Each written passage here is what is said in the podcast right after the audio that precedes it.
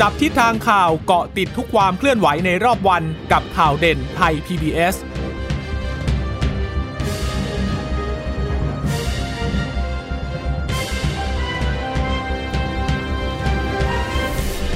สวัสดีค่ะสวัสดีค่ะต้อนรับคุณผู้ฟังสู่ข่าวเด่นไทย พี บี เอส นะคะเราพบกันเป็นประจำทุกวันจันทร์ถึงศุกร์บ่ายๆแบบนี้ค่ะอัปเดตข้อมูลข่าวสารที่เกิดขึ้นในรอบวันนะคะกับดิฉันจีราชาตาเอี่ยมรัศมี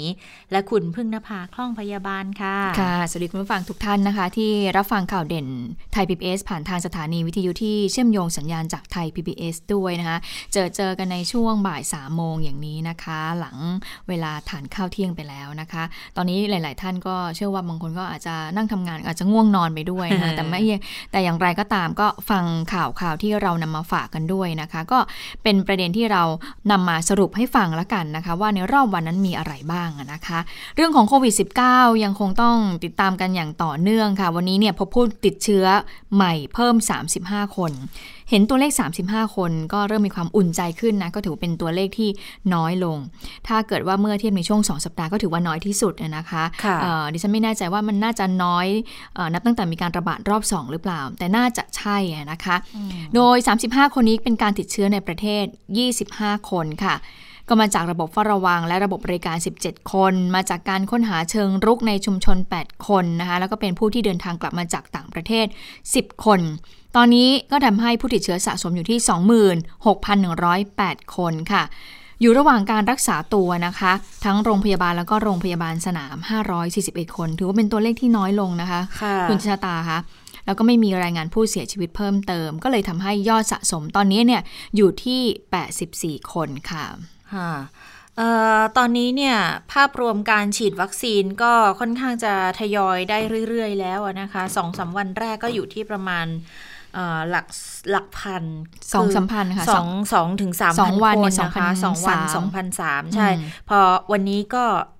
วันนี้จะต้องเป็นวันที่สามแล้วใช่ไหมคะก็น่าจะอยู่ที่ประมาณ สามพัน กว่าขึ้นไปนะตีซะว่าสมมติวันละพันนะคะก็ยังเป็นตัวเลขที่ถ้าเทียบกับจำนวนประชากรเทียบกับจำนวนพื้นที่ที่ได้มีการฉีดไปเนี่ยก็ยังไม่ได้มีนัยยะสำคัญมากเพียงพอที่จะทำให้เกิดภูมิคุ้มกันหมู่นะแต่ว่ามันก็เป็นการเริ่มต้นนะคะที่จะช่วยสร้างเสริมภูมิคุ้มกันให้กับเจ้าหน้าที่ให้กับด่านหน้านะคะที่เอ่อจะไปดูแลคนที่อาจจะมีความเสี่ยงกันต่อนะคะเพราะว่าถึงตัวเลขเราจะลดลงมาวันนี้ที่บอกว่าสามสิบห้าคนอย่างที่คุณพึ่งนภาบอกก็คือเป็นตัวเลขที่ต่ำที่สุดแล้วนับตั้งแต่สองเลขสองหลักมาเนี่ยวันนี้เป็นวันที่สิบสองแล้วค่ะที่มีตัวเลขสองหลักมานะคะดังนั้นแล้วก็เดี๋ยวพอครบสิบสี่วันเนี่ยมันก็จะเป็นไปตามรอบของการเฝ้าระวังอยู่แล้วล่ะว่าเท่ากับว่าสามารถที่จะกดตัวเลขลงมาได้แล้วแต่ไม่ใช่ว่าปล่อยได้นะทุกอย่างยังต้องดำเนินการเหมือนเดิมเลยค่ะเพราะว่าอย่างที่เราเห็นฉีดวัคซีนก็ยังได้ไม่มากนักดังนั้นเรื่องของการป้องกันก็ยังคงมีความสำคัญจำเป็นอยู่แล้วคลัสเตอร์เราก็ยังเห็นคลัสเตอร์ที่เพิ่มขึ้นมาอยู่ อ, อย่างตอนนี้ปทุมธานีใกล้ๆกรุงเทพมหานครเนี่ยก็เป็นอีกหนึ่งพื้นที่ที่จะต้องติดตามกันอย่างใกล้ชิดด้วยเหมือนกันนะคะส่วนภาพรวมในการฉีดวัคซีนปรากฏว่ามีบุคลากรทางการแพทย์หนึ่งคนที่มีอาการแพ้วัคซีนขึ้นมานะคะแล้วก็เดี๋ยวทางกระทรวงจะชี้แจงรายละเอียดอีกทีแต่เบื้องต้นที่สบคมีข้อมูลเนี่ยก็คืออาการมันเกิดหลังฉีดสามชั่วโมงนะคะแล้วได้รับการช่วยเหลืออย่างรวดเร็วเนี่ยแสดงว่าค่อนข้างหนักเหมือนกันนะถ้าถึงขั้นที่บอกต้องต้องได้รับความช่วยเหลือเนี่ยเพราะว่าที่ผ่านมาเห็นบอกว่าอ่า สี่ถึงห้า คนใช่ไหมคะแล้วอาการส่วนใหญ่มันจะเป็นลักษณะของการปวดบริเวณที่ฉีดหรือหรือถึงขั้นอ่าบวมแดงหรือถึงขั้นอาจจะมีอาจงอาเจียนกันบ้างอะไรอย่างเงี้ยแต่ว่ามันไม่ได้มันมันเป็นอาการที่เขาเรียกว่าไงเป็นอาการที่รับพอรับได้จากการเป็นผลข้างเคียงของการฉีดวัคซีนแต่สำหรับบุคลากรทางการแพทย์คนนี้เดี๋ยวคงต้องดูทางกระทรวงสาธารณสุขให้ข้อมูลแล้วว่าลักษณะของการแพ้เนี่ยเป็นยังไงเฉียบพลันหรือเปล่าอันตรายมากน้อยแค่ไหนนะคะแล้วทีนี้ก็เลยต้องเชื่อมโยงมาเรื่องกับของการแนวคิดของการปรับลดขั้นตอนในการฉีดวัคซีนเพราะว่าอยากจะให้ใช้แต่ละคนเนี่ยคือจะต้องรวดเร็วขึ้นแล้วก็จะได้ไม่ต้องมารวมกลุ่มกันนานเพราะขั้นตอนที่นานก็คือขั้นตอนการรอสังเกตอาการครึ่งชั่วโมงนี่แหละถ้าพื้นที่ไม่มากพอก็หมายความว่าหนึ่งห้องก็อาจจะต้องนั่งรอกันหลายคนใช่ไหมคะเขาก็เลยบอกโอ้ยอย่างนี้มันก็ยังไปเพิ่มความเสี่ยงด้วยหรือเปล่านะคะแต่ว่าถ้าจะไม่พักรอไม่สังเกตอาการเลย มันก็ไม่ได้อีกคุณผู้ฟังเพราะว่ามันก็เป็นเป็นหนึ่งในเรื่องที่จำเป็นเพราะว่าอย่างที่เราพูดกันเสมอว่าวัคซีนตัวเนี้ยเป็นวัคซีนที่พัฒนามาใหม่ใช้ระยะเวลาที่ค่อนข้างสั้นในการพัฒนาวัคซีนตัวนี้ขึ้นมาเราไม่รู้เลยว่าแล้วผลข้างเคียงที่แต่ละคนจะเกิดเนี่ยมันจะได้มากน้อยแค่ไหนนะคะแต่สิ่งสำคัญก็คือต้องสื่อสารกับประชาชนให้เข้าใจถึงรายละเอียดการฉีดวัคซีนก็จะได้ลดความกังวลด้วยนะคะค่ะเท่าที่ดิฉันพูดคุยกับผู้คนทั่วไปเนาะก็เลยสอบถามเหมือนกันว่า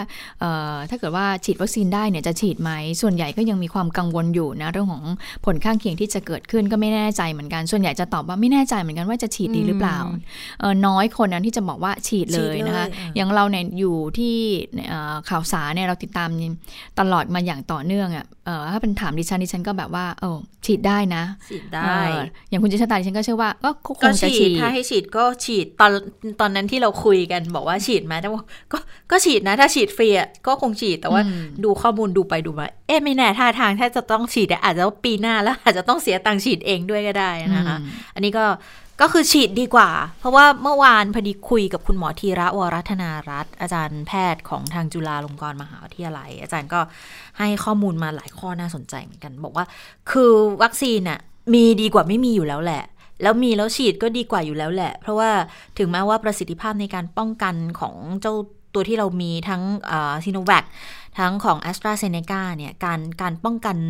เชื้อที่ตัวที่ไม่แสดงอาการนะคะถ้าคิดสัดส่วนอัตราแล้วมันจะน้อยกว่าทางไฟเซอร์กับโมเดอร์นาอันนั้นเขาได้ตั้งเก้าสิบกว่าเก้าสิบห้าเลยนะแต่ว่าของของเอ่อ AstraZeneca เนี่ยเชื้อไม่แสดงอาการจะอยู่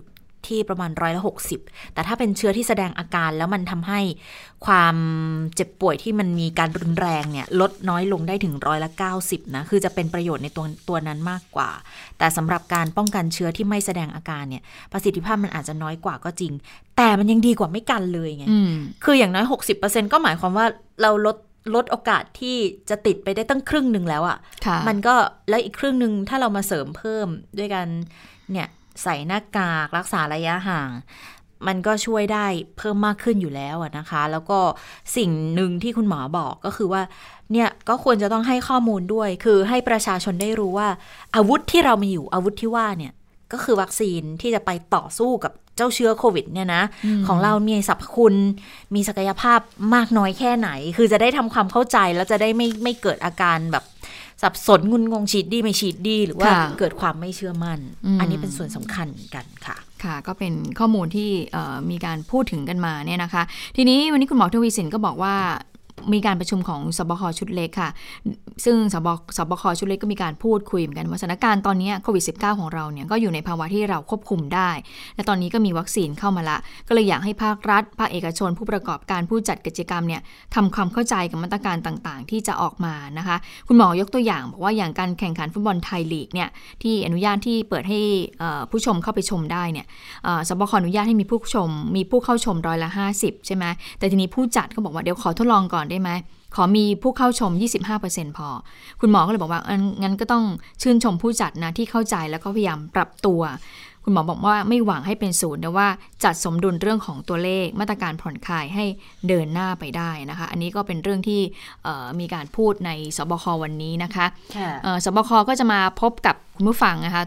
ทุกวันจันทร์พุธศุกร์ก็คือปรับลดเวลาลงหลังจากที่สถานการณ์นั้นดีขึ้นแต่ทีนี้ถ้าไปดูในเรื่องของคลัสเตอร์ที่ปทุมธานีอันนี้น่าเป็นห่วงค่ะน่าห่วงจริงใช่นะคะตอนนี้นะคะก็บอกว่าคลัสเตอร์ที่ปทุมธานีเนี่ยได้กระจายไปยังสิบสามจังหวัดแล้วนะคะจังหวัดอื่นๆก็มีทั้งขอนแก่นชัยนาทเพชรบุรีนครปฐมนครราชสีมานครนายกนนทบุรีสมุทรปราการสระบุรีอ่างทองปทุมธานีพระนครศรีอยุธยาแล้วก็แน่นอนว่าใกล้ๆกับปทุมธานีคือกรุงเทพนะคะส่วนใหญ่เนี่ยมีอาชีพค้าขายก็นำไปสู่การติดเชื้อภายในครอบครัวแล้วก็ผู้สัมผัสใกล้ชิดอื่นๆก็พบผู้สัมผัสเสี่ยงสูง หนึ่งพัน กว่าคนค่ะซึ่งคลัสเตอร์ของปทุมธานีก็พบว่าเชื่อมโยงหลายสถานที่นะอย่างเช่นตลาดพรพัฒน์ตลาดสุชาติแล้วก็ตลาดสี่มุมเมืองตลาดรังสิตค่ะส่วนสมุทรสาครวันนี้พบผู้ติดเชื้อ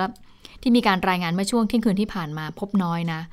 ปรากฏว่าตัวเลขวันนี้เพิ่มขึ้นแค่สิบสองคนก็ถือว่าเป็นสถานการณ์ที่ดีขึ้นก็ทำให้โรงเรียนในพื้นที่สมุทรสาครเตรียมเปิด เรียนแล้วนะคะหลังจากที่มีการหยุดเรียนไปนานกว่าสองเดือนแล้วก็บางโรงเรียนก็ต้องเรียนออนไลน์มาอย่างต่อเนื่องนะคะค่ะแต่ก็เห็นเห็นบอกว่ามีเสียงบ่นๆมาเหมือนกันนะเพราะว่าอย่างสมุทรสาครที่บอกว่าสถานการณ์ดีขึ้นเตรียมเปิดเรียนได้แล้วเนี่ยบางพื้นที่เขาบอกว่าอย่างนครปฐมอย่างเงี้ยก็สถานการณ์ก็ดีขึ้นมากแล้วบางพื้นที่เขายังไม่ยอมให้เด็กไปโรงเรียนเลยนะคะนี่ก็เลยต้องต้องไปดูแต่ละจังหวัดคือคุณผู้ฟังอย่าลืมว่าแต่ละจังหวัดยังคงมีอำนาจในการที่จะพิจารณามาตรการในพื้นที่ของตัวเองได้อยู่นะคะนครปฐมเขาอาจจะเป็นเป็นจุดที่มีใครที่ไปรับเชื้อจากจุดอื่นเข้ามาแล้วเพิ่มความเสี่ยงหรือเปล่าเขาก็เลยต้องต้องคงในเรื่องนี้เอาไว้นะคะคือแค่บางพื้นที่นะไม่ได้หมายความว่าทั้งจังหวัดหรือว่าทุกพื้นที่นะคะดังนั้นก็ต้องติดตามกันแหละว่าในแต่ละพื้นที่เนี่ยเขาจะมีวิธีการดูแลมีมาตรการป้องกันยังไงบ้างนะคะส่วนที่ปทุมธานีที่อันนี้ที่ที่บอกว่าน่ากลัวเนาะกรุงเทพเองก็คงจะต้องติดตามเหมือนกันนะเพราะว่าถ้ามันมาในลักษณะนี้เนี่ยแล้วปทุมเขาแพร่สิบสามจังหวัดแบบนี้เนี่ยเราก็อยู่ใกล้ๆกันแบบนี้เนี่ยก็อาจจะต้องติดตามกันอย่างใกล้ชิดด้วยเหมือนกันโดยเฉพาะตามตลาดต่างๆนะคะในเรื่องของวัคซีนเนี่ยวันนี้นายกก็พูดถึงเหมือนกันบอกว่าตอนนี้ก็เริ่มมีการกระจายวัคซีนไปในหลายพื้นที่แล้วนายกก็บอกว่าติดตามตลอดนะก็เห็นว่ามีผลข้างเคียงอ่ะน้อยก็ถือว่าเป็นเรื่องที่ดีนะและนายกบอกว่าวันนี้ที่ประชุมมีการพูดคุยกันด้วยในเรื่องของวัคซีนพาสปอร์ตเพราะว่าตอนนี้แต่ละประเทศก็พยายามที่จะมีการหยิบยกเรื่องนี้ขึ้นมาแต่ว่ามันยังคงหามาตรฐานในเรื่องนี้ไม่ได้นะแนวทางว่าที่จะออกมาจะเป็นอย่างไรนะคะนายกบอกว่าเรื่องของเราเนี่ยเราก็ต้องมีการพูดคุยกันไปฟังเสียงของนายกในเรื่องของวัคซีนพาสปอร์ตกันค่ะวันนี้ในเรื่องของวัคซีนก็กำลังประสานกันอยู่ว่าเออสำหรับผู้ที่ฉีดวัคซีนแล้วบางประเทศเขาก็มีดำริกันว่าเออถ้าฉีดวัคซีนแล้วก็มีใบประกอบพาสปอร์ตไปได้ไหมในการเดินทางอันนี้ก็เป็นแต่ละประเทศที่จะรับซึ่งกันและกันวันนี้ผมก็ให้ประสานหารือผ่านกระทรวงต่างประเทศแล้วก็หน่วยงานที่เกี่ยวข้องไปแล้วนะครับถ้าเป็นไปได้ก็สามารถเดินทางไปได้ถ้าเขารับไอ้ที่เรียกว่าพาสปอร์ตวัคซีนเนี่ยนะเพราะฉะนั้นอันนี้วันนี้โลกอยู่ด้วยวัคซีนนะครับก็เป็นที่น่ายินดีว่าที่ผ่านมาหลายวันมาเนี่ยผมก็เฝ้าติดตามก็ยังไม่มีใครมีผลกระทบจากการฉีดวัคซีนนะครับก็มีบ้างเจ็บแขนปวดศีรษะเป็นไข้ก็เหมือนฉีดวัคซีนไข้หวัดใหญ่แต่หลายคนก็เป็นไข้เหมือนกันก็อย่างที่เราบอกว่าคือด้วยด้วยการเทคโนโลยีที่ผลิตวัคซีนเนี่ยมันจะคล้ายๆกับของวัคซีนไข้หวัดใหญ่ที่ก็มีมานานในท้องตลาดและหลายคนก็ฉีดกันเป็นประจำทุกๆปีอยู่แล้วเนี่ยนะคะดังนั้นก็เอ่ออาจจะเทียบเคียงได้แหละว่าถ้าตัวเองฉีดวัคซีนไข้หวัดใหญ่มาแล้วเนี่ยมันไม่ได้มีอาการอะไรก็พอจะประเมินได้เหมือนกันว่าถ้ามาฉีดตัวนี้ก็ไม่น่าจะมีอาการอะไรด้วยเหมือนกันนะคะนี่ก็จะเป็นส่วนหนึ่งที่ อ, อาจจะนำมาพิจารณาประกอบกันได้ค่ะค่ะทีนี้พูดถึงนายกแล้วนายกเนี่ยก็พูดหลายเรื่องนะคะเรื่องของการปรับครม.ครม.นายกก็พูดถึงด้วยนะบอกว่าการคัดสรรบุคคลในครม.ชุดใหม่เนี่ยที่เมื่อวานนี้เนี่ยทางพรรคพลังประชารัฐเขามีการประชุมกรรมการบริหารพรรคกันใช่ไหมคะเขาก็เลยมีข้อสรุปว่าเดี๋ยวเขามีมติก็คือว่าให้หัวหน้าพรรคก็คือพลเอกประวิตรวงษ์สุวรรณเนี่ยดำเนินการจัดการและพลเอกประวิตรก็บอกว่าได้ส่งรายชื่อรัฐมนตรีเนี่ยให้กับทางนายกรัฐมนตรีให้กับนายกแล้วนะคะซึ่งนายกก็คงจะต้องรับไปดำเนินการแล้วก็ดูแล้วก็คาดว่าน่าจะเป็นการปรับใหญ่ไม่ใช่แค่สามตำแหน่งที่ว่างลงเท่านั้นเพราะว่าต้องมีปัจจัยหลายๆอย่างเนี่ยมาดูด้วยนะคะอาจจะต้องมีการเขย่ากันหรือเปล่าหรือว่าก็ต้องดูเรื่องของการเลือกตั้งซ่อมด้วยนะที่จะเกิดขึ้นในพื้นที่จังหวัดนครศรีธรรมราชซึ่งก็จะเป็นปัจจัยที่ทำให้ที่ทำให้จะต้องมีการปรับครม.ตรงส่วนนี้หรือไม่นะคะนายกบอกว่าอ่ะปรับครม.อีกไม่นานละกันนะก็บอกว่าเคารพกติกาก็รอการตัดสินใจขั้นสุดท้ายไปฟังเสียงของนายกในเรื่องนี้กันค่ะการคัดสรรรัฐมนตรีนะครับผมก็เคารพทั้งในกติกาของภาคการเมืองนะครับและผมเองก็มีหน้าที่ในการที่จะคัดสรรคนที่เสนอเข้ามาในการที่จะมาบรรจุเป็นรัฐมนตรีนะครับทดแทนตำแหน่งที่ว่างลงนะครับก็คงจะไม่มีไม่มีปัญหาใดๆทั้งสิ้นนะครับเดี๋ยวก็รอดูแล้วกันว่านายกจะตัดสินใจตอนท้ายอย่างไรนะครับก็ผมก็บอกแล้วว่าอีกไม่นานนักนะครับเห็นบอกว่าพลเอกประวิตรเนี่ยดักคอด้วยนะบอกไม่รับการวิ่งใดๆทั้งสิ้นนะถ้าเกิดว่ามาเข้าหาผมไม่ได้ก็ไม่ต้องไปเข้าหานายกนะคือดักคอกับลูกพักใช่ไหมดักคอลูกพักลูกพักก่อนเลยอ่ะเข้าหาผมไม่ได้ไม่ต้องไปเข้าหานายกเลยนะเพราะสุดท้ายนายกก็โยนมาให้ที่ผมอยู่ดีนะคะนั่นก็ก็หมายความว่าคือพักไหนเนี่ยนายกบอกให้หัวหน้าแต่ละพักเป็นคนจัดการแต่ว่าสุดท้ายถ้ารายชื่อมาคนเคาะอ่ะ ก็ยังคงเป็นนายกรัฐมนตรีอยู่ดีนะคะพลเอกประวิตรวงษ์สุวรรณวันนี้ก็พูดถึงเรื่องนี้บอกว่าส่งรายชื่อสองรายชื่อรัฐมนตรีไปไปให้นายกเองนะคะบอกว่าเรื่องนี้อยู่ที่ตนคนเดียวบอกไปแล้วตอนสัมภาษณ์เมื่อวานนี้ก็ฝากสื่อบอกไปด้วยสิว่าอยู่ที่ตนคนเดียวส่งรายชื่อคนเดียวคนอื่นไม่ได้ส่งคนอื่นก็ไม่รู้ว่าใครนะใครกันนะที่จะเป็นคนส่งรายชื่อให้นะคะไม่รู้ว่าใครเหมือนกันอันนี้พอพูดแบบแง้มๆอย่างนี้มาเดี๋ยวนักข่าวการเมืองอาจจะต้องไปแซะต่อไปซักถามต่อและในวันพรุ่งนี้นะว่าจะเป็นยังไงนะคะอ่ามาดูมาดูของคนในพรรคพลังประชารัฐกันหน่อยไหมคุณอนุชา นาคาใสเขาว่ายังไงบ้างเพราะว่าเมื่อวานนี้เขามีการประชุมคณะกรรมการบริหารพรรคกันไปนะคะแล้วอย่างที่เล่าให้ฟังก็คือว่าเขามีมติให้หัวหน้าพรรคเนี่ยดำเนินการจัดการชี้ขาดนะคะทีนี้ผู้สื่อข่าวก็เลยสอบถามทางคุณอนุชา นาคาใสบอกว่ามีการเสนอรายชื่อให้แทนตำแหน่งที่ว่างลงอย่างเดียวหรือเปล่าหรือว่าจะปรับเปลี่ยนตำแหน่งอื่นด้วยคือพูดง่ายๆว่า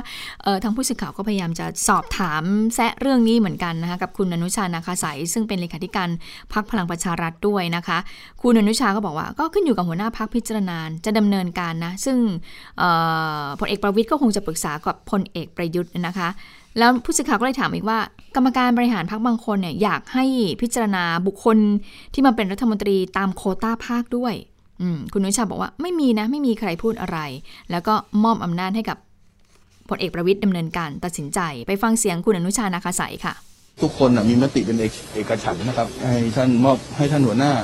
เป็นคนเสนอรายชื่อนะครับของท่านรัฐมนตรีที่จะขึ้นไปทดแทนกับท่านตีที่ของเราที่ถูก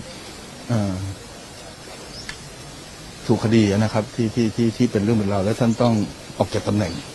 ครับจะเสนอไปแทนคนที่ขาดที่ว่างลงหรือว่าปรับเปลี่ยนก็แล้วแต่ท่านมอบอำนาจเด็ดขาดให้ท่านหัวหน้าไปนะครับท่านหัวหน้าไปไปไปดำเนินการนะครับในการที่จะปรึกษาหารือกับท่านนายกรัฐมนตรีนะครับคือเมื่อวานเห็นมีบางคนอยากให้มีการพิจารณาตามภาคด้วยค่ะอ๋ออ๋อไม่มีครับไม่มีครับจบจบไม่มีใครพูดอะไรเยอะแยะหรอกครับก็มอบหน้าให้ท่านหัวหน้าครับผมคือคือในนี้เนี่ยมีบางคนที่จะต้องพ้นจากตำแหน่งนะคะผมว่าผมว่าผมว่าไม่มีนะผมว่าไม่มีนะครับผมว่าเห็นที่เท่าที่พูดคุยก็มีอยู่เพียงแค่สองตำแหน่งที่ที่ต้องเสนอขึ้นไปนะครับไม่มีไม่มีอย่างอื่นที่เป็นนอกเหนือจากการในที่ประชุมที่ที่ได้มีการพูดคุยกันอืมและเรื่องที่เกี่ยวข้องกับการปรับครม.เนี่ยผู้สื่อข่าวก็ถามคุณอนุชาด้วยบอกว่าถ้าหากจะถูกผลักดันไปดำรงตำแหน่งรัฐมนตรีว่าการกระทรวงดิจิทัลเพื่อเศรษฐกิจและสังคมหรือว่า ดี อี เอส แทนคุณพุทธิพงษ์ปุณการล่ะพร้อมรับตำแหน่งนี้หรือเปล่านะคะคุณอนุชาก็บอกว่าก็แล้วแต่ผู้ใหญ่นะไม่ว่าตนเนี่ยจะไปทำงานที่ไหนก็ตั้งใจทำงานอยู่แล้วไม่ว่าจะอยู่ตรงไหนค่ะค่ะแต่ว่าอย่างน้อยดิฉันว่าก็ด้วยความเป็นคนที่อยู่ในแวดวงการเมืองก็คงต้องคาดหวังกันบ้างไหม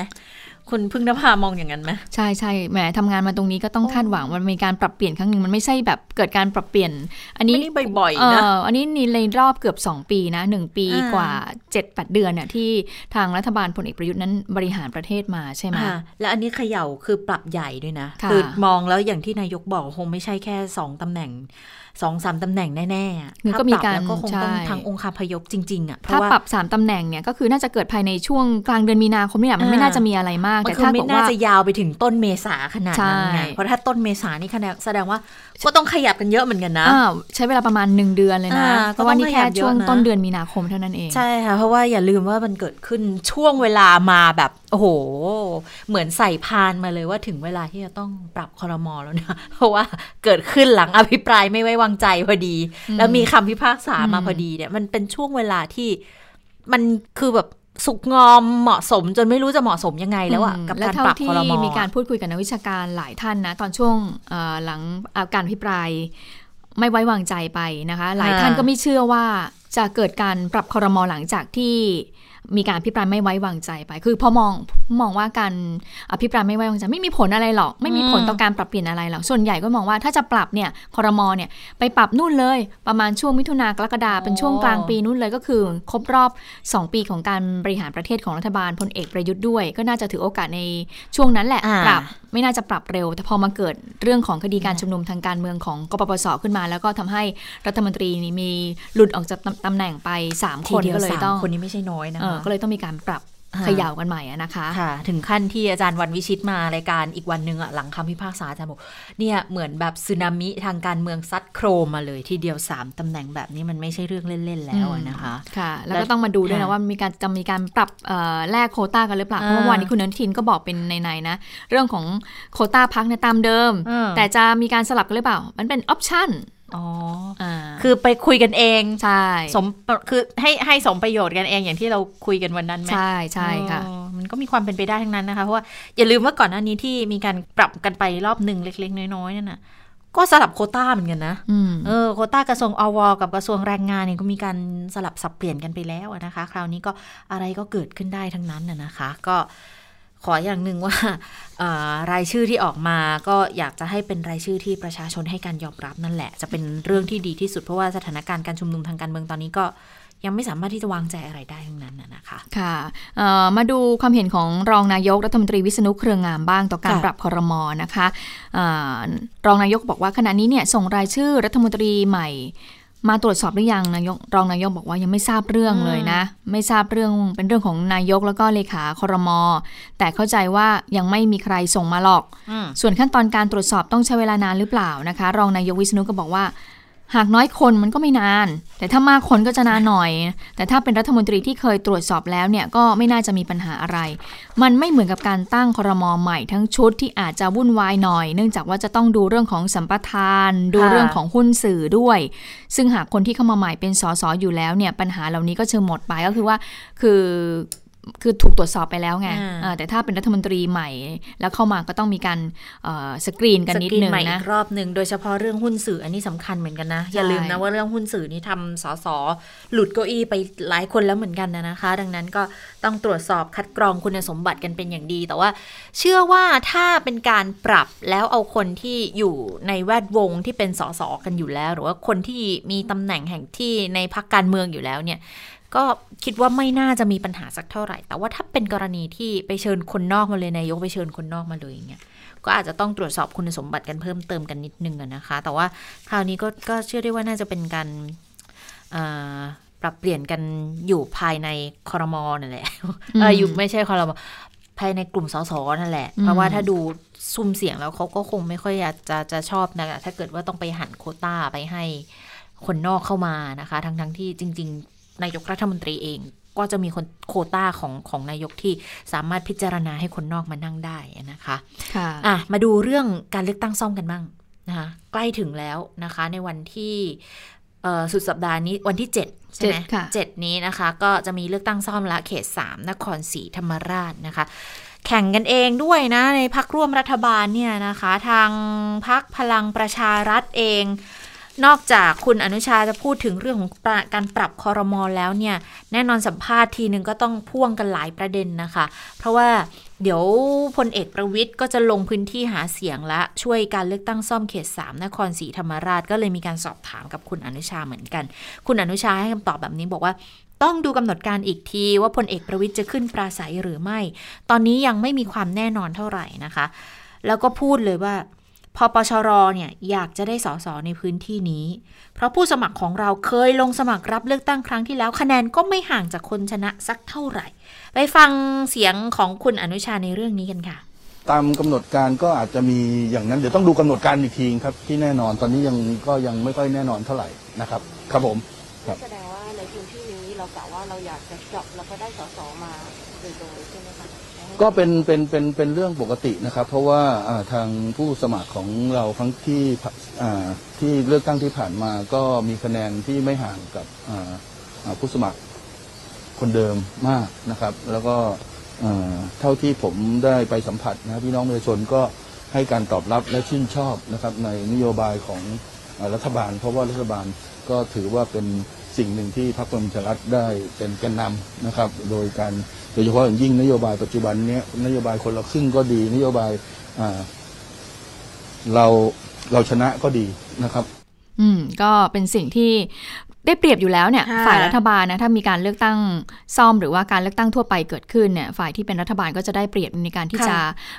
ลงพื้นที่ไปติดตามการบริหารงานราชการด้วยนะคะแล้วก็ลงพื้นที่หาเสียงด้วยแล้วก็มีการพูดคุยถึงโครงการของรัฐบาลที่ผ่านมาว่าดำเนินการทำอะไรยังไงบ้างนะคะอย่างเช่นอย่างเมื่อสักครู่นี้ก็คงได้ยินไปแล้วอย่างพรรคพลังประชารัฐเนี่ยเขาก็จะชูในเรื่องของผลงานของเขาที่ผ่านมากับประชาชนในพื้นที่นะคะทีนี้อย่างที่เมื่อวานดิฉันเล่าให้กับคุณชะตาคุณผู้ฟังไปไหมเรื่องของการเลือกตั้งซ่อมนครศรีธรรมราชเขตสามถ้าดูในเรื่องของผู้สมัครที่ชนะในการเลือกตั้งปีหกสองเมื่อครั้งที่แล้วที่คุณเทพไทยเนี่ยเป็นอันดับหนึ่งจำได้ไหมคะคือได้ สามหมื่นสามพัน คะแนนคนที่ตามมาก็คือผู้สมัครจากทางพรรคพลังประชารัฐนี่แหละนะคะก็คือคุณอัยยาสิทธิ์เนี่ยศรีสุวรรณก็ได้ไป สองหมื่นแปดพัน ห่างกันประมาณเกือบ สี่พัน นี่ไงเมื่อสักครู่นี้คุณนุชาบอกว่านิดเดียวไงเพราะฉะนั้นจะไม่ให้ลงได้ไงพอมาครั้งนี้มันมีความหวังไงเพราะว่าห่างกัน สี่พัน คะแนนอะไรต่างๆอาจจะเปลี่ยนแปลงไปก็ได้ใช่ถ้าเกิดว่าทางรัฐบาลเนี่ยบริหารประเทศมาขนาดนี้แล้วประชาชนอาจจะเห็นผลงานอาจจะเกิดการเปลี่ยนแปลงเกิดขึ้นพลังประชารัฐก็เลยอยากที่จะส่งผู้สมัครคนเดิมก็คือคุณอัยยาสิทธิ์ลงไปและอันดับสามดิฉันจำชื่อไม่ได้ค่ะคุณชะตาคุณผู้ฟังแต่ว่าเป็นคนจากพรรคพรรคภูมิใจไทยใช่ไหมคะที่ได้ไป หนึ่งหมื่นห้าพัน คะแนนดิฉันเคยคุยกับคุณชะตาว่าต้องดูนะว่าคนเนี้ยพรรคภูมิใจไทยไปทางไหนจะเทไปทางไหนแต่ทีนี้มีข่าวมาใหม่คุณเสาวรักษ์เขาเพิ่งมาบอกว่าก็บอกว่าพรรคภูมิใจไทยเห็นบอกว่าสนับสนุนให้คนของพรรคกล้าเนี่ยที่จะได้เสียงทั้งหมดของพรรคภูมิใจไทยตรงนี้ไปอ๋อนี่ก็เลยน่าติดตามเลยนะคุณชะตาคะจากที่บอกว่าจะเทไปฝั่งไหนก็เลยทำให้พรรคกล้าเนี่ยก็คือคงจะมีกำลังใจมากขึ้นเพราะว่าจะเห็นได้ว่าคุณกรณ์จติกาวนิชเนี่ยลงพื้นที่ตั้งแต่ปลายปีที่แล้วจนถึงตอนนี้คือคือถือว่าเป็นแบบคืออยากจะเปิดพื้นที่ตรงนี้ด้วยไงเพราะถือว่าเป็นผู้สมัครคนแรกของพรรคกล้าด้วยนะคะซึ่งเกิดว่าสามารถที่จะช่วงชิงพื้นที่ตรงนี้ได้ที่นั่งตรงนี้ได้ก็ถือว่าเป็นสสคนแรกเลยนะใช่ไหมคะทีนี้ก็เลยก็เลยมีสิทธิ์ลุ้นๆเหมือนกันนะนะกับทางพรรคกล้านะคะที่ทางพรรคภูมิใจไทยเขาบอกว่าเดี๋ยวเขาจะสนับสนุนตรงส่วนนี้นะคะแต่ก็ไม่แน่เหมือนกันนะเพราะว่าเวลาเลือกตั้งซ่อมเนี่ยที่ผ่านมาหลายพื้นที่แล้วนะก็พลังประชารัฐก็มาวินทุกทีเลยนะใช่ทราบสองสามเขตหลายหลายพื้นที่ตั้งแต่สมุทรปราการขอนแก่นส่วนใหญ่พรรคพลังประชารัฐได้ได้หมดเพราะว่าเพราะว่าอย่าลืมว่าเขาก็เป็นพรรครัฐบาลแล้วเขามีมีเรียกยังไงอะนโยบายที่ผ่านๆมาเนี่ยเขาก็ทำให้มีการสร้างเสริมพวกพวกคะแนนนิยมมาได้อยู่แล้วแหละแล้วก็ได้รับการสนับสนุนจากหลายๆฝ่ายอยู่แล้วนะคะประเด็นนี้ดิฉันก็คุยกับนักวิชาการอาจารย์ยุทธพรอิสระชัยเหมือนกันบอกว่าเอ๊ะที่ผ่านๆมาที่เขาเลือกตั้งซ่อมแล้วเขาได้เนี่ยมันทำให้พรรคพลังประชารัฐมีความมั่นใจขึ้นมาก็เลยทำให้พอมาครั้งนี้เขาก็เลยส่งอีกแบบส่งแบบไม่แคร์ด้วยนะไม่แคร์พื้นที่เดิมแล้วไม่แคร์พรรคร่วมเลยนะก็ก็เป็นไปได้ส่วนหนึ่งแต่ส่วนหนึ่งเขาก็มองว่าประชาธิปัตย์ก็เสียงอ่อนแรงลงด้วยแหละนะคะในพื้นที่ภาคใต้เนี่ยเสียงของประชาธิปัตย์ก็ไม่แข็งแรงเหมือนเดิมแล้วก็สามารถที่จะน่าจะมีช่องทางที่จะทำให้เข้าไปได้เพราะว่าในพื้นที่ของนครศรีธรรมราชตอนนี้พลังประชารัฐเนี่ยได้ไปสามที่นั่งประชาธิปัตย์ได้ไปสี่ที่นั่งแล้วพลังประชารัฐก็เลยบอกกันว่าถ้าได้ที่นั่งเนี่ยอีกหนึ่งสี่สี่คนละครึ่งไงเข้ากับกับนโยบายของรัฐใช่เขาบอกอย่างนี้มาตรการคนละครึ่งว่าเขาก็เลยพยายามที่จะอยากแย่งชิงตรงนี้นะทีนี้พรรคกล้าเตรียมจัดเวทีปราศัยนครศรีธรรมราชในวันที่สี่มีนาคมนะคะที่สะพานโค้งรถไฟร้อยปีนะคะที่อยู่ในอำเภอชะอวดเนี่ยทางหัวหน้าพรรคคุณกรณ์จติจติกาวนิชก็จะไปปราศัยใหญ่พรรคนี้เขาเน้นหาเสียงแบบสร้างสรรค์โดยให้ชาวบ้านเนี่ยสะท้อนปัญหาและสิ่งที่อยากให้นักการเมืองเนี่ยเข้าไปแก้ไขก็บอกว่าไม่อยากจะหาเสียงแบบทั่วไปที่คนใหญ่คนโตมาปราศัยแต่ไม่รู้ว่าประชาชนต้องการอะไรและที่ผ่านมาได้มีการทำไปแล้วนะคะซึ่งพรรคกล้าตระหนักนี้ว่ายุคสมัยเนี้ยชุมชนและท้องถิ่นต้องการอะไรก็คือผู้คนคือประชาชนในชุมชนนี่แหละนะคะและทีนี้พรรคกล้าก็บอกว่าได้ยกหลักการของคุณชวนด้วยนะคะคุณชวนหลีกภัยประธานสภาเคยกล่าวถึงการชุมนุมทางการเมืองว่าทุกฝ่ายควรจะรักษากฎหมายแล้วก็คำนึงถึงประโยชน์ของบ้านเมืองซึ่งหลักการเนี่ยน่าจะรวมถึงเรื่อง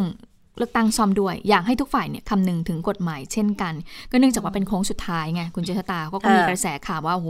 ยิ่งใกล้โค้งสุดยิ่งใกล้วันเลือกตั้งนะมันก็ยิ่งมีเรื่องของทุจริตมีเรื่องของซื้อเสียงมากขึ้นนะนะที่เขาว่ากันทีนี้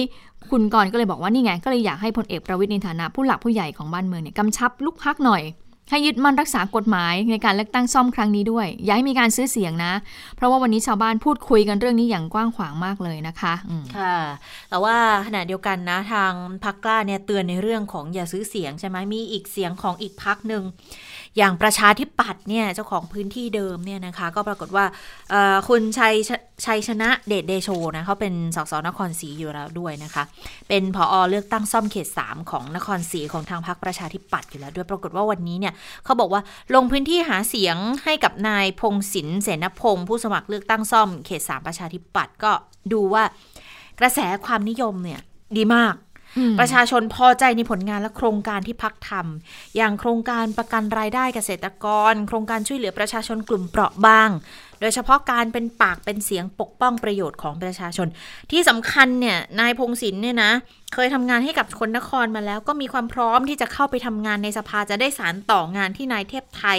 ได้ทำเอาไว้นะคะกระแสส่วนตัวเนี่ยถือว่าดีมากแต่แต่อย่างนี้ค่ะบอกว่ามีพรรคการเมืองบางพรรคอาศัยตัวช่วยใช้นายทหารมากดดันกับบรรดากำนันผู้ใหญ่บ้านแล้วก็พลทหารที่อยู่ใต้บังคับบัญชาขอให้เลือกผู้สมัครรายนึงอ้างบอกว่านายสั่งมานายขอให้ช่วยในฐานะผอ.การเลือกตั้งซ่อมก็เลยรู้สึกถึงความไม่ชอบมาพากลแล้วก็ความไม่เป็นธรรมในการแข่งขันในครั้งนี้นะคะก็เลยเรียกร้องเลยบอกขอพบทบ.เลย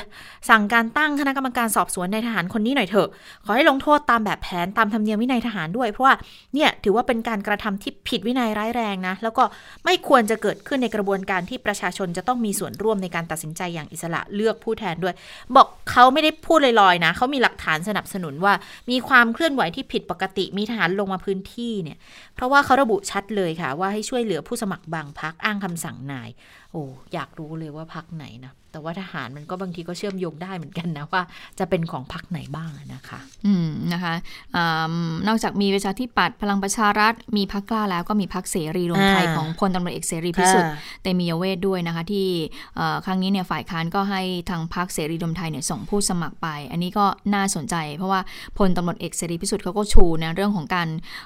ปราบคอร์รัปชันก็อยากให้คนในพื้นที่เขตสามเนี่ยนะคะช่วยเพิ่มเสียงให้กับฝ่ายประชาธิปไตยหน่อยเถอะนะคะก็ก็มีการอ้างว่าของเขาเนี่ยเป็นฝ่ายประชาธิปไตยนะคะโอ้ยน่าติดตามวันอาทิตย์นี้แล้วนะคะแต่ว่าช่วง สี่ถึงห้า มีนาคมนี้หัวหน้าพรรคแต่ละพรรคนี่ลงพื้นที่กันแน่นอนเลยนะคะในการจะไปจองสถานที่ในการปักหลักสถานที่แล้วก็เตรียมปราศรัยใหญ่กันเขาว่ากันว่าพลเอกประวิตรเนี่ยจะหาเสียงให้กับลูกพรรคด้วยตัวเองเลยหลังจากก่อนในนี้ไม่เคยปรากฏเลยว่าพลเอกประวิตรหลังจากที่มาทำงานทางด้านการเมืองเต็มตัวเนี่ยจะมาหาเสียงอย่างนี้นะแล้วต้องรอติดตามกันเพราะว่าเมื่อสักครู่นี้คุณอนุชาบอกว่าเดี๋ยวยังไม่มีรายละเอียดอะไรออกมามากนักเลยนะคะค่ะแต่ว่าสำหรับคนที่ดูแลในเรื่องของการเลือกตั้งซ่อมของทางพลังประชารัฐเนี่ยอย่างคุณสรรพจน์สุขศรีเมืองนะคะก็สสนครเหมือนกันนะแล้วก็เป็นผู้ประสานงานเหมือนกันก็บอกว่าตอนนี้เนี่ยมีพรรคการเมืองบางพรรคเล่นเกมการเมืองไม่เลิกเลยออกมาโวยวายเหมือนเด็กอยากได้ของเล่นโค้งสุดท้ายของการหาเสียงเนี่ยนะก็ถือว่าเป็นการเล่นเกมการเมืองที่ทำให้ไม่เกิดประโยชน์อะไรกับประชาชนไม่ช่วยแก้ปัญหาปากท้องหรือความเดือดร้อนอย่างแท้จริงนะคะหวังแค่ผลประโยชน์ของกลุ่มบุคคลบางส่วนเท่านั้นไม่สนใจพัฒนาบ้านเมืองเลยแล้วก็อ้างอิงไปถึงผลงานที่พิสูจน์ได้ของทางรัฐนะว่าสสในพื้นที่เนี่ยเข้ามาแล้วก็รับใช้ช่วยเหลือประชาชนอย่างเต็มที่นะอ่ายกตัวอย่างเรื่องของการระบาดของโควิด สิบเก้า เนี่ยก็แก้ไขปัญหาควบคุมการระบาดมีโครงการเราชนะมีโครงการคนละครึ่งที่มาช่วยเหลือดูแลเรื่องค่าครองชีพของประชาชนด้วยแล้วก็เชื่อว่าผู้สมัครของพรรคเนี่ยเป็นคนดีเป็นคนจริงใจเป็นคนจริงจังมุ่งมั่นในการทำงานเกมการเมืองที่ผ่านมาเนี่ยทำให้ประชาชนเอื่อมละอานะคะแล้วก็ยกตัวอย่างการเลือกตั้งอบจ.ด้วยบอกการเลือกตั้งอบจ.ที่ผ่านมาพื้นที่นครเนี่ยโอ้นี่ขึ้นชื่อเหมือนกันนะว่าว่าค่อนข้างที่จะดุเดือดนะทางผู้ประสานงานของพลังประชารัฐเองก็พูดเหมือนกันบอกโอ้ดุเดือดไม่ได้มองเรื่องแข่งขันนโยบายหรือผลงานเลยแต่ว่าเอานิสัยเดิมที่เคยทำอ่ะคือไปขอร้องไปกดดันไปข่มขู่ให้ชนะการเลือกตั้ง ส่วนการเลือกตั้งซ่อมครั้งนี้เนี่ยก็ไปเอาผลงานพรรคอื่นมาเคลมเป็นผลงานตัวเองอีกนี่ก็ยืนยันบอกไม่ใช่วิธีของพลังประชารัฐแน่ๆอย่าไปดูถูกคะแนนเสียงของประชาชน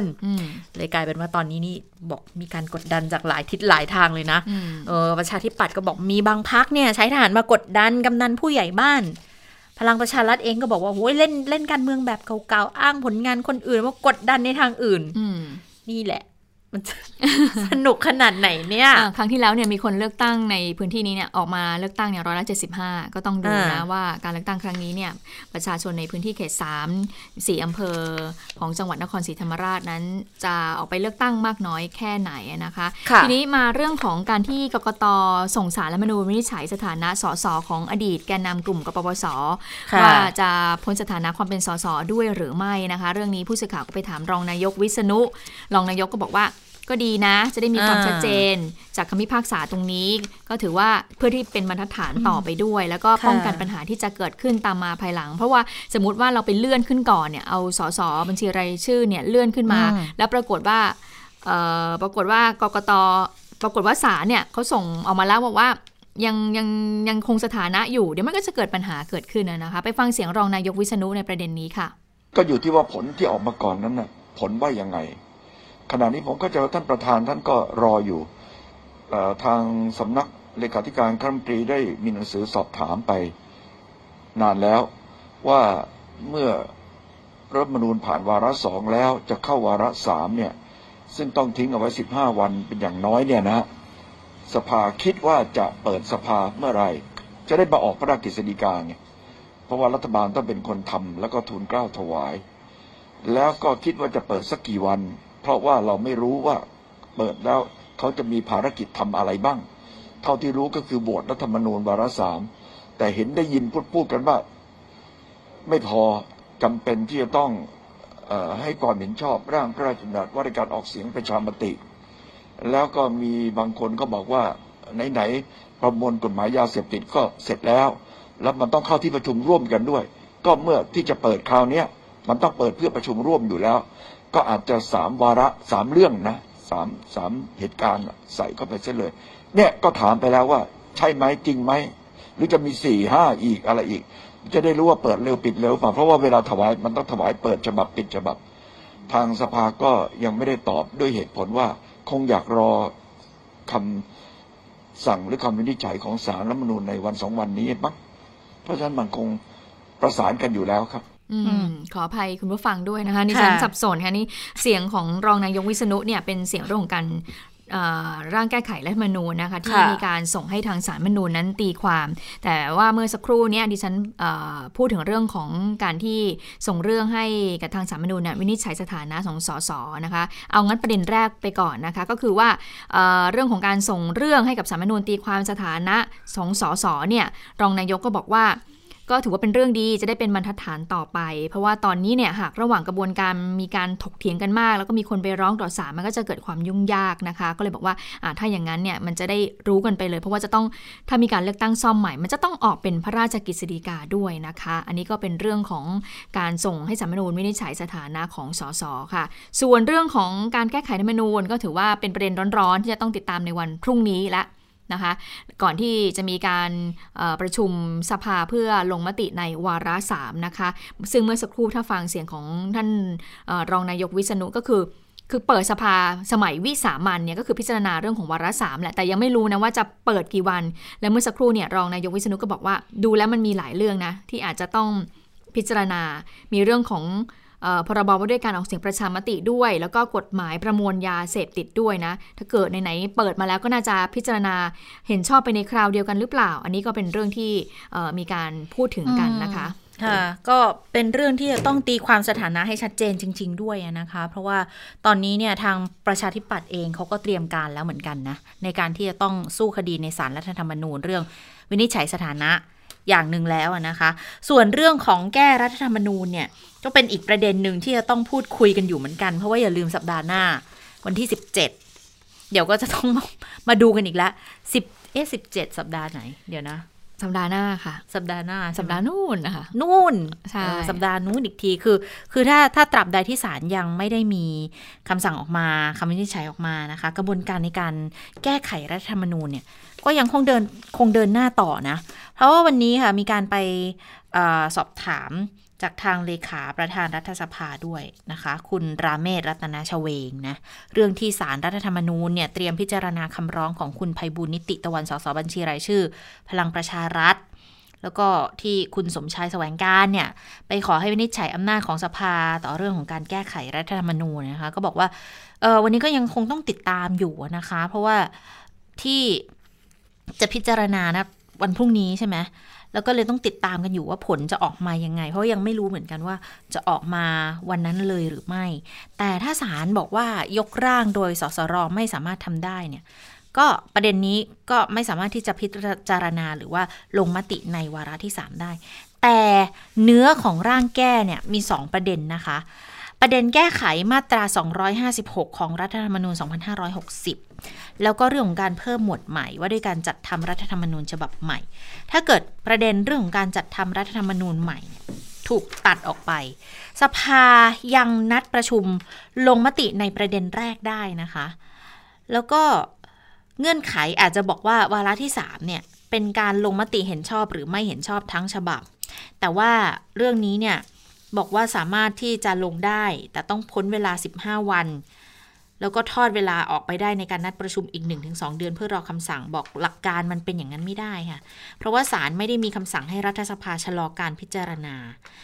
เป็นอำนาจของสภาแหละที่ฝ่ายนิติบัญญัติจะดำเนินการภายใต้การหารือการตกลงร่วมกันส่วนวันที่สิบเจ็ดที่จะต้องนัดหมายกันลงมติวาระที่สามอยู่แล้วเนี่ยนะอันนี้เดี๋ยวรอพระราชกฤษฎีกาเรียกประชุมรัฐสภาสมัยวิสามัญได้อีกครั้งหนึ่งด้วยเหมือนกันนะคะค่ะในเรื่องของการแก้ไขรัฐธรรมนูญวันนี้ก็มีความเคลื่อนไหวของทางฝ่ายค้านนะคะที่ส่งความเห็นเจ็ดหน้าให้กับทางศาลรัฐธรรมนูญไปเพื่อประกอบการพิจารณาวินิจฉัยในกรณีที่ประธานรัฐสภาขอให้ศาลรัฐธรรมนูญวินิจฉัยเกี่ยวกับอำนาจหน้าที่ของรัฐสภาในการแก้ไขเพิ่มเติมรัฐธรรมนูญนะคะคุณประเสริฐจันทรัตน์รวงทองซึ่งเป็นเลขาธิการพรรคเพื่อไทยก็บอกด้วยว่าฝ่ายค้านเนี่ยยังไม่ได้มีการพูดคุยกันนะว่าหากการตั้งสมาชิกสภาร่างหรือสสรเนี่ยไม่สามารถเป็นไปได้จะทำอย่างไรเพราะว่าเราคาดหวังว่ารัฐสภาน่าจะผ่านวาระสามได้เพราะว่าการแก้ไขรัฐธรรมนูญเนี่ยเป็นเรื่องสำคัญประชาชนก็ออกมาเรียกร้องนะคะทางด้านอีกคนนึงค่ะก็คือคุณชัยธวัฒน์ตุลาธนเลขาธิการพรรคก้าวไกลก็บอกว่าเรื่องดังกล่าวเนี่ยไม่ควรมีการยื่นศาลรัฐธรรมนูญตั้งแต่แรกนะเพราะว่ามันไม่ใช่ปัญหาในเรื่องอำนาจหน้าที่ของรัฐสภาเลยนะคะเพราะว่ารัฐธรรมนูญก็กำหนดไว้ชัดเจนว่าสภาเนี่ยมีอำนาจในการแก้ไขเพิ่มเติมรัฐธรรมนูญรายมาตราได้ค่ะอืมอันนี้ก็เป็นอีกเรื่องนึงนะคะที่ต้องติดตามกันอยู่เหมือนกันคือเป็นความเห็นทางฝ่ายค้านที่เขามองว่าอย่างนี้แต่ตอนนี้มันกระบวนกระบวนการก็ไปถึงที่ศาลรัฐธรรมนูญแล้วรับที่จะวินิจฉัยแล้วด้วยนะคะดังนั้นก็ต้องรอดูว่าผลจะออกมาเป็นยังไงนะแต่ว่าเรื่องนึงที่มีการพูดถึงเหมือนกันบอกว่าโหให้ถักจากทางพรรคพลังประชารัฐเนี่ยเข้าไปยื่นในลักษณะนี้แล้วมีสวมาอีกเนี่ยมายื่นในลักษณะนี้เนี่ยเป็นธงในการล้มการแก้รัฐธรรมนูญของทางนายกรัฐมนตรีหรือผู้มีอำนาจหรือเปล่าเรื่องนี้คุณธนกรวังบุญคงชนะก็เลยออกมาตอบโต้ค่ะบอกว่าที่นายแพทย์ชลน่านสีแก้วออกมาบอกแบบนี้ว่านายกเนี่ยตั้งธงคว่ำยติแก้รัฐธรรมนูญวาระสามบอกว่าอันนี้เนี่ยคุณหมอชลน่านโทสาคติเยอะเกินใส่ร้ายพลเอกประยุทธ์นะคะเพราะว่าการแก้ไขเนี่ยมันเป็นอำนาจของสสสวไม่ได้เกี่ยวกับนายกเลยแล้วนายกไม่เคยไปแทรกแซงอำนาจใครก็ขอให้เข้าใจในเรื่องนี้ด้วยนะคะค่ะส่วนกรณีที่ตำรวจจับกุมตัวนายชัยอมรแอมมี่นะคะเดอะบอททอมบลูเนี่ยก็คือในคดีที่ไปเผาทรัพย์สินทางราชการที่บริเวณเรือนจำกลางคลองเปรมใช่ไหมคะและปรากฏว่าเมื่อคืนนี้ที่ผ่านมาเนี่ยตำรวจก็จับกุมได้ล่าสุดเนี่ยทางผบตรก็เปิดเผยว่าเตรียมนำตัวแอมมี่เนี่ยฝากขังให้ทันภายในวันนี้ขณะที่ก่อนหน้านี้ทางผู้บัญชาการตำรวจนครบาลก็บอกว่าเอ่อถึงแม้ว่าคุณแอมมี่เนี่ยจะให้การปฏิเสธอยู่นะคะแต่ว่าทางตำรวจก็มีพยานหลักฐานแล้วก็สามารถที่จะออกหมายจับได้ไปฟังเสียงผู้บัญชาการตำรวจนครบาลกันค่ะก็ในเบื้องต้นเนี่ยทางเจ้าที่ตำรวจก็รวบรวมพยานหลักฐานในส่วนเกี่ยวข้องของเจ้าที่ตำรวจก่อนนะฮะถ้ามีความจำเป็นอ่าตอนนี้ยังไม่มีความจำเป็นที่จะเชิญท่านมานะครับที่มาที่ผู้ชาการบอกว่าคุณแอมมี่เนี่ยรับว่าเป็นคนทำนี่ทำในลักษณะไหนครับรับไว้คือแอมมี่เขายังไม่ได้รับนะฮะเพียงแต่ว่าเจ้าที่ตำรวจยืนยันว่ามีพยานหลักฐานนะฮะว่าเขาเป็นคนร้ายในคดีนี้ครับแล้วมีเหลืออีกสี่คนที่จะขอหมายนะครับอ่าก็ขออนุญาตอยู่ระหว่างดำเนินการครับตอนนี้เจ้าตัวให้การอะไรกับ ยังฮะเพราะว่าตอนนี้อ่าอยู่ควบคุมตัวอยู่ที่โรงพยาบาลตำรวจนะครับเพราะว่าเนื่องจากว่าเมื่อวานเนี่ยพอเราจับกุมตัวเนี่ยพบว่าเขามีอาการอ่าบาดเจ็บนะฮะอ่าเขาบอกว่าเขายังมีอาการบาดเจ็บอยู่เราก็เลยนำตัวส่งที่โรงพยาบาลราชธานีนะฮะเสร็จแล้วก็หลังจากนั้นก็นำตัวมาควบคุมตัวที่โรงพยาบาลตำรวจครับยังยังครับยังครับ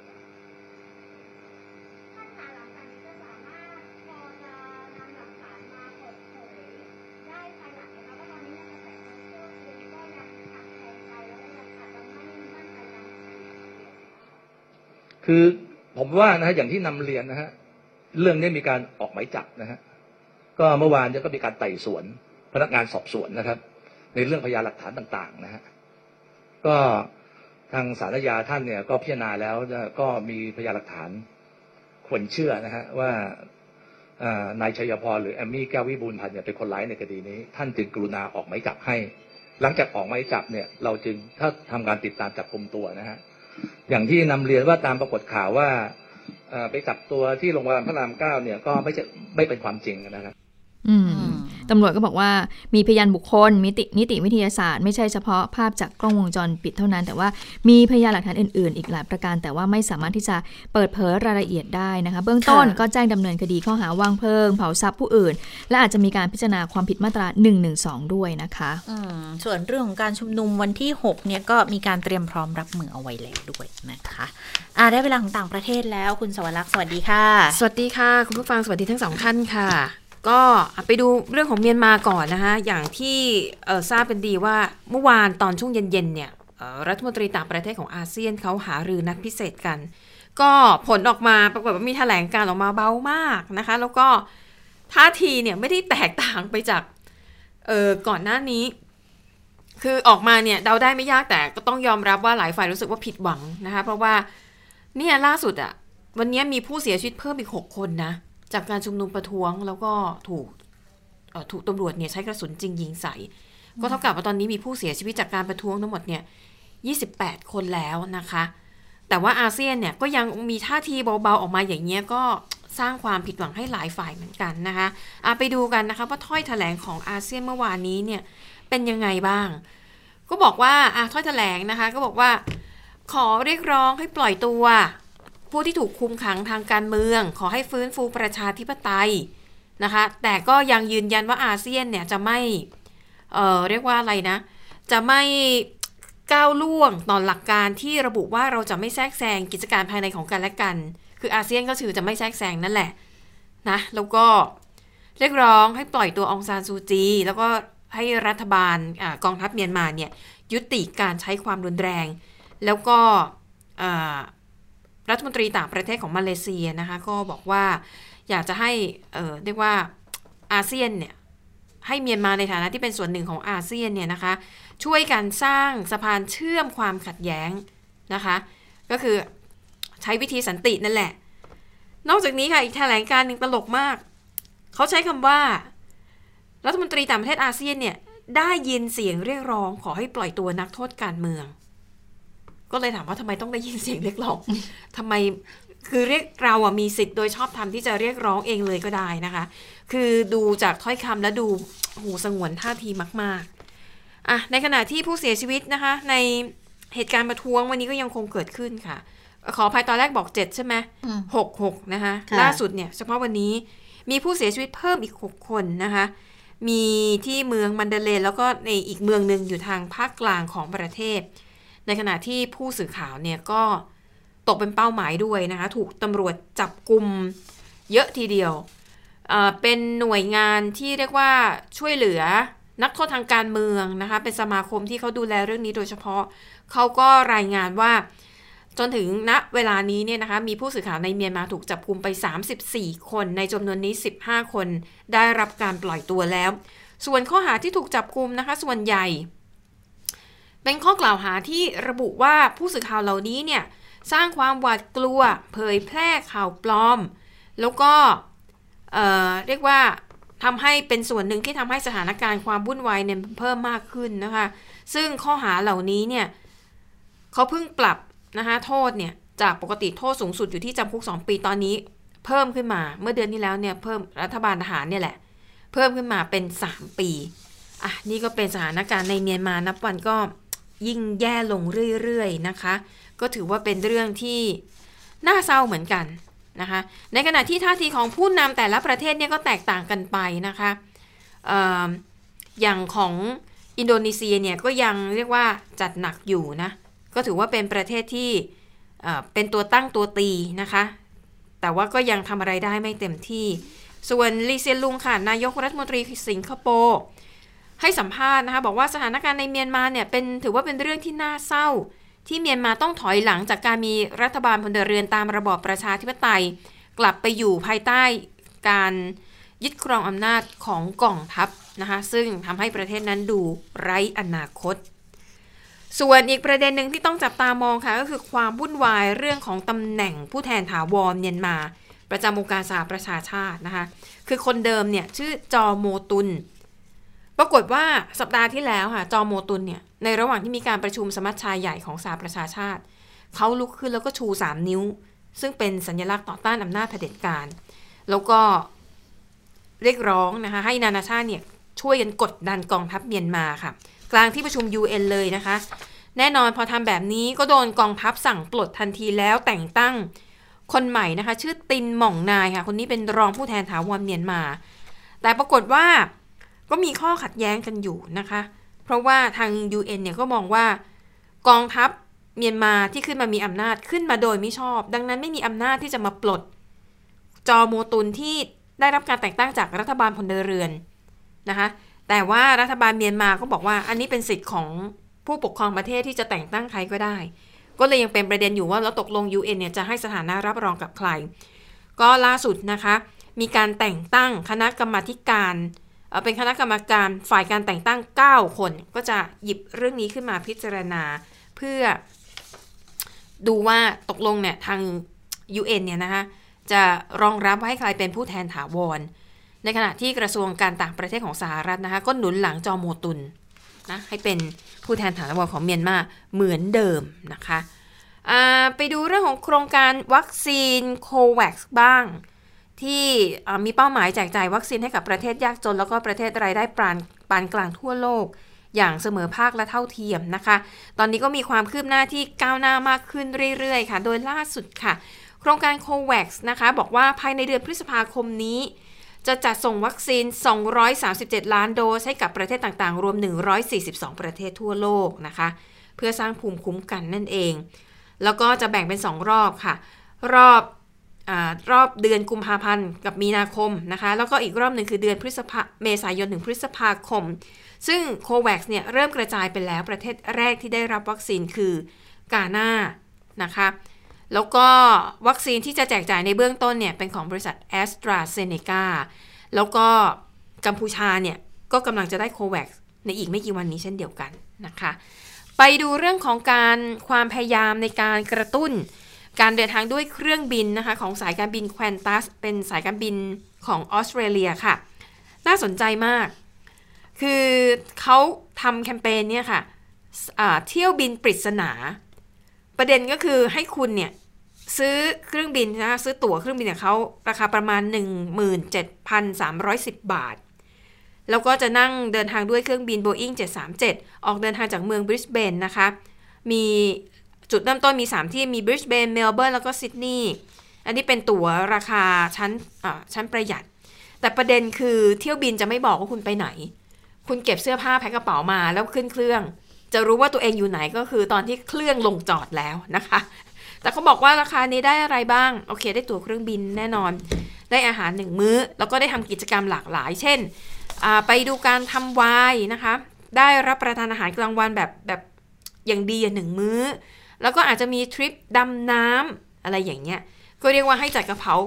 จัดกระเป๋าเดินทางเผื่อมาใส่ชุดว่ายน้ำมาด้วยแต่กิจกรรมจะได้ทำอะไรไม่รู้จะได้เดินทางไปที่ไหนไม่รู้แต่ที่แน่ๆคือ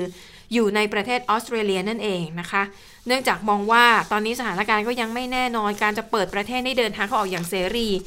ปีนี้คงไม่น่าจะเป็นไปได้ดังนั้นอ่ะแควนตัสก็เลยออกแคมเปญนี้ขึ้นมาก็ต้องติดตามดูว่าจะได้รับความสนใจจากนักท่องเที่ยวหรือไม่ค่ะค่ะและทั้งหมดก็คือข่าวเด่นไทย พี บี เอส วันนี้นะคะเราทั้งสามคนลาไปก่อนสวัสดีค่ะสวัสดีค่ะสวัสดีค่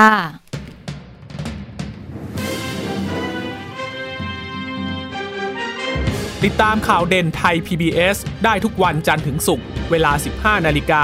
ทางไทย พี บี เอส Radio และติดตามฟังข่าวได้อีกครั้งทางไทย พี บี เอส Podcast